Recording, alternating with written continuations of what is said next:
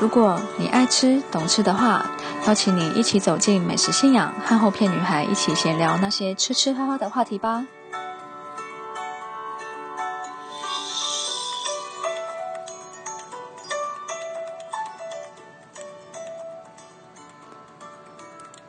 欢迎来到美食信仰，我是主持人后片。今天呢，要带大家来一起逛逛台中的美食一条街，也就是台中人都知道的中美街。中美街呢，位在台中的西区，离奇美蛮近的。那最热闹的呢，我觉得应该算是中美街跟向上路和公正路口这一段。以中文字的“工”工人的“工”举例哦，中美街呢就是中间那杠，然后上面就是公正路，下面就是向上路。那它不像逢甲一中街那一种有名的观光夜市，它比较算是在地人下班之后啊买晚餐或是睡前的时候买宵夜的小夜市，所以规模不大，也不会有什么观光客。最酷的是啊，其实中美街早上是大名鼎鼎的那个向上市场早市，除了可以买菜啊买水果以外，还可以顺便在那里吃个早餐。有蛙桂，有面线、肉粽啊、米台吧啊，这些传统的小吃可以选择。整条街可以说是从早到晚都很热闹。那今天想要想要介绍中美街的原因呢，就是因为其实我自己就住在青美的附近。那每一次下班回家，不知道买什么晚餐吃的时候，就会去这里觅食。那如果说假日放假早上有空的话，就会用走的去吃早餐。然后顺便就是买一些新鲜的蔬菜水果啊，把家里的冰箱塞爆，听起来是不是很方便？那今天呢，后平要介绍给大家的口袋名单啊，就不会去特别去区分是甜的啊、咸的啊，还是吃的喝的。你只要准备准备好你的胃，跟着我呢一起从向上路出发，一间一间的，我就会来介绍那些我爱吃的美食。好的，现在画面一转啊，想象一下，我们来到车水马龙的向上路跟中美街口。这时候呢，一定要先喝一杯可不可的胭脂红茶，先润一润喉咙。好，那你在喝的时候呢，我顺便给你介绍一下，这一间可不可向上店呢，生意非常好，每次呢经过都看到不少人在排队。我在想，可能跟中美街从早到晚都很热闹，应该有关系。这时候在。等饮料的时候啊，你也可以顺便去沿着转角走过去买一间帐篷压着滴滴的阿婆鸡蛋糕。不过阿婆鸡蛋糕是我在念的哦，因为阿婆老板是一个阿婆。如果你要 Google 的话，可能要找向上市场鸡蛋糕才找得到。那关于传统鸡蛋糕啊，我自己是分成有两种，一种是有卡通图案的，然后另外一种是鸡蛋造型。卡通图案的话，我觉得就是要吃它外面脆脆的那个地方啊。那鸡蛋造型就是要吃它里面的面团的香气。阿婆鸡蛋糕呢，就属于这种鸡蛋造型的。它一份里面有六颗，只要三十块钱。刚拿到的时候，你最好就趁着它还有热气的时候，赶快咬一口。这时候鸡蛋香就会马上冒出来。我自己感觉啊，在吃的时候会有一点点香草的味道。这时候，如果再配上一口红茶，哇，简直就是人间美味。在这边也顺便跟大家分享一个小故事。有一次我骑车回家的时候，刚好下大雨，就想要吃一点热热的食物暖暖胃，就跑去买这一件阿婆鸡蛋糕。等了差不多五分钟吧，然后阿婆就用塑胶袋包着，然后拿给我，跟我说：“哎，下雨天骑车骑车的时候小心哦。”听起来就是很温馨，然后更贴心的是啊，其实平常阿婆是不会给塑胶袋的。我在猜，她应该是怕我下雨会淋湿那个原本包鸡蛋糕的纸袋。哇，我真的超级容易被这种小小的举动给感动到诶，你们在日常生活中啊，也曾经因为察觉到别人的小贴心，然后一直记在心里面吗？好，那吃完甜甜的鸡蛋糕之后啊，我们过一个马路，过到。对面的大台北卤味，那今天大台北卤味啊，它算是冷卤，呃，不是冷卤味，它是热卤味，就是会再帮你加热过的热卤味。那这间卤味摊的点餐方式，我觉得蛮特别的，因为你在夹食材之前，你要先去旁边拿那个它的号码单，然后它的号码单分上下两联，上联呢就是有几个选项让你勾，看你是面要不要另外放啊，要不要加辣、加酱汁啊、加酸菜啊这些。你把它勾完之后，然后再去选你的就是你的食材，选完之后再把你的那一张上联的号码单放进去。筒子里面一起给老板就可以了。那下联呢，你就自己撕下来当那个号码牌，因为上面有号码，然后等叫号就可以。像我自己在他们家点，比较常点的就是藕类啊、甜不辣啊、藕枪啊、豆皮啊，哦，还是有时候还会点意面。那这时候应该有些北部人会想说：“诶，甜不辣，甜不辣应该就是。”是 o l e n 吧，就他们会把我们南部人讲的 o l e n 讲成甜不辣。可是我要特别解释一下 o l e n 就是长长的咖啡色一条，然后甜不辣就是白白一片一片的圆形的那一种。那像我在卤味摊其实真的不太加蔬菜，因为我觉得蔬菜，记得小时候我妈常跟我说：“哎，你不要在卤味摊加蔬菜啊，蔬菜很贵。”所以我就从来不夹。那好几次在看到别人夹菜的时候，就会想说：“哇，他应该是有钱人吧？”不知道大家在平常在卤味摊都会夹什么比较多？那因为今天卤味摊在中美街的头，所以我会建议说：哎，大家先点完，因为他要等二三十分钟才会拿到哦。先点完，那你再进去慢慢逛的话会比较好。好，那讲完卤味摊呢，应该有的台中人会开始疑问说：哎，你刚刚不是经过向上路吗？怎么没有提到向上水饺呢？好，没错，因为中美街的路口啊。一边就是大台北卤味摊，然后另外一边就是向上水饺跟向上水饺。虽然我不知道他们俩有什么差别啦。那他们家呢，就是主打就是一颗水饺二点五块钱。我自己是吃过一两次吧，就是除了便宜以外，其实我没有其他太大的影响诶。因为其实我平常不太吃水饺。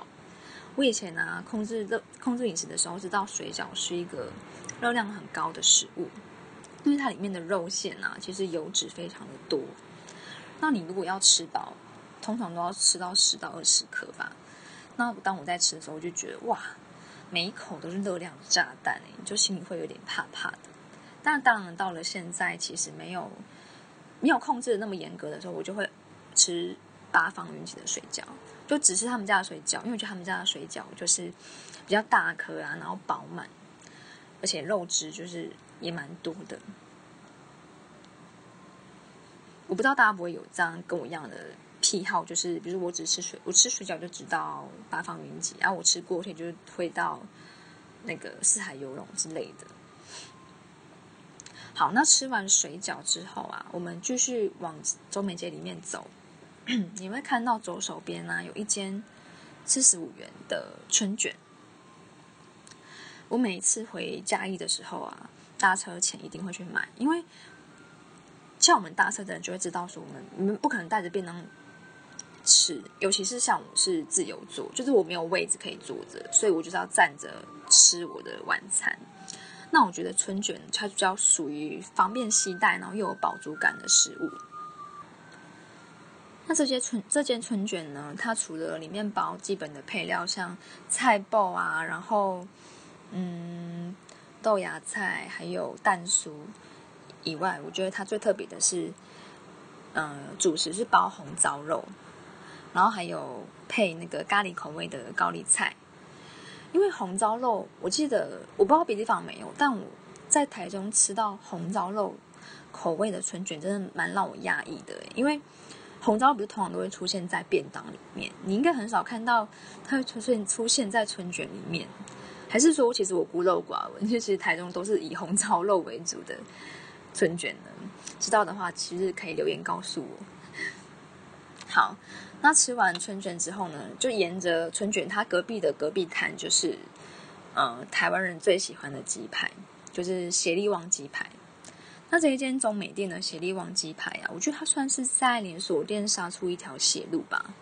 因为像我以前上班的时候啊，电鸡排大家都会很有默契的指定要吃中美街的那一间，它一片鸡排卖五十五块钱，外面的粉裹的蛮薄的，然后一咬下去那个肉质就会爆出来，然后吃起来的肉质啊也不会柴柴的，也不会有那种就是让人害怕的那种鸡鸡的味道。不知道大家知道那种，比如鸡肉处理的不好，会有个鸡腥的鸡腥味，不是鸡的心脏哦，是臭臭的那个鸡腥味。对，所以我觉得整体来讲，像我在中美街吃鸡排，就一定去这一间吃，而且也只会去这一间吃。其他间的话，我都觉得它粉裹的太厚，所以我有点害怕这样子。好，那吃完鸡排呢，一样就是继续往前走，在左手边呢，你会看到台中人最熟悉的泰祖鱿鱼羹。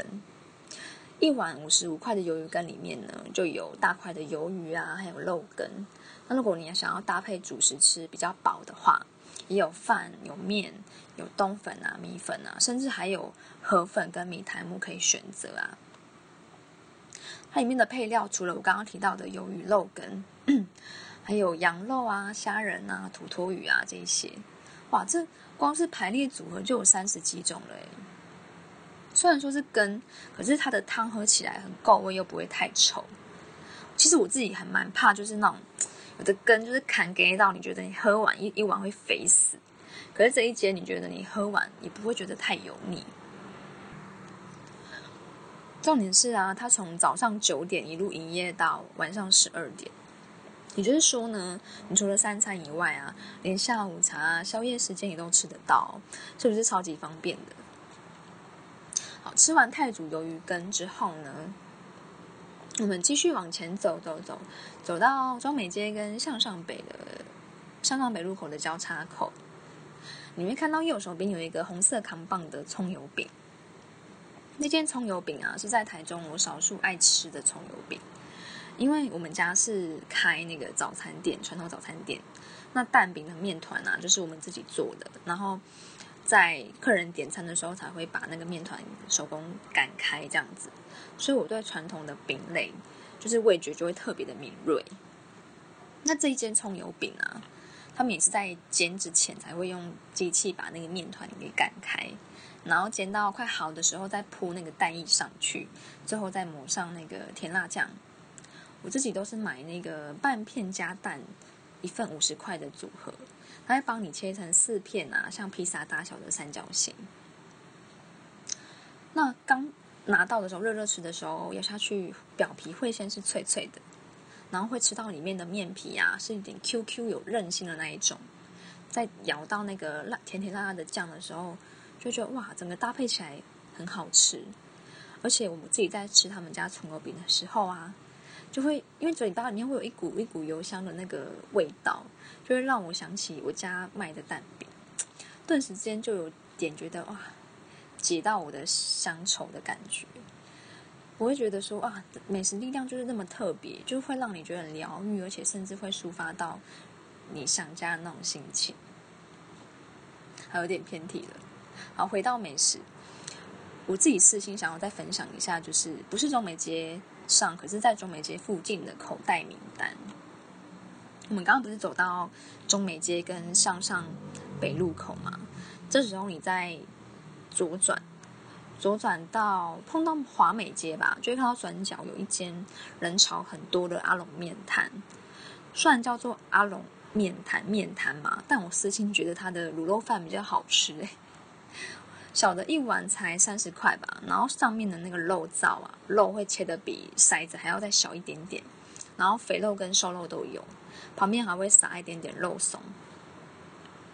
吃的时候啊，你用糖匙挖下去，你会先吃到那个肉的口感，然后再来就是酱汁啊跟饭的香气，哇，超级满足的诶真的不知道为什么卤肉饭这样的平民美食可以这么好吃。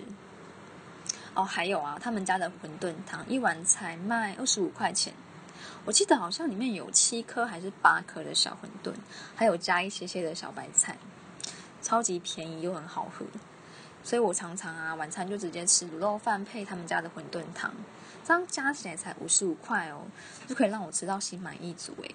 这也难怪他们家每天生意都很好，有好几次六点多去啊，大部分的东西都卖光了，所以我真的想吃的话要趁早。好，那讲完刚刚就是题外话那一间阿龙面摊，就拉回来中美街这边。沿着刚刚的葱油饼摊呐，继续往前走呢，就会看到你的右手边有个转角，有一间橘色招牌阿川鹅肉。可是我自己心目心目中的第一名是明雄的鹅肉亭啊。那这间阿川呢，我觉得没有逊色太多，肉质呢也算蛮嫩的哦，而且一盘好像两到三人份的鹅肉价格的话，我记得好像是两百八十块，也还算公道价啦。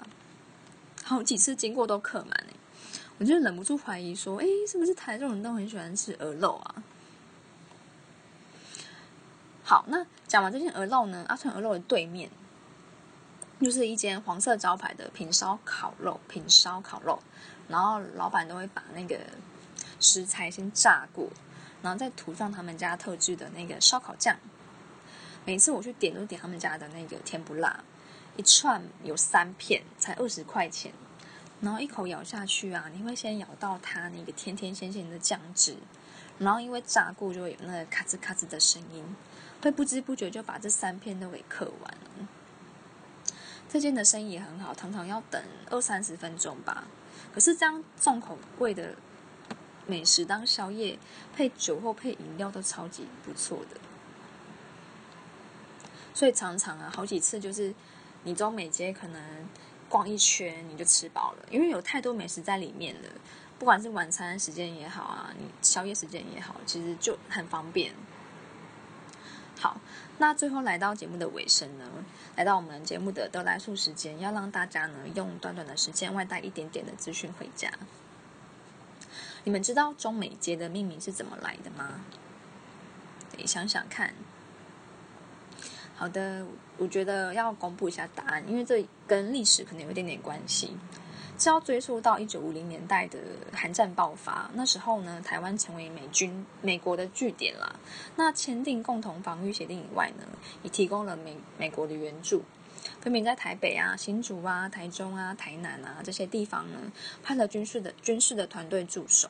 那像台中的美村路上的美桥新村，就是在那个审计新审计新村附近。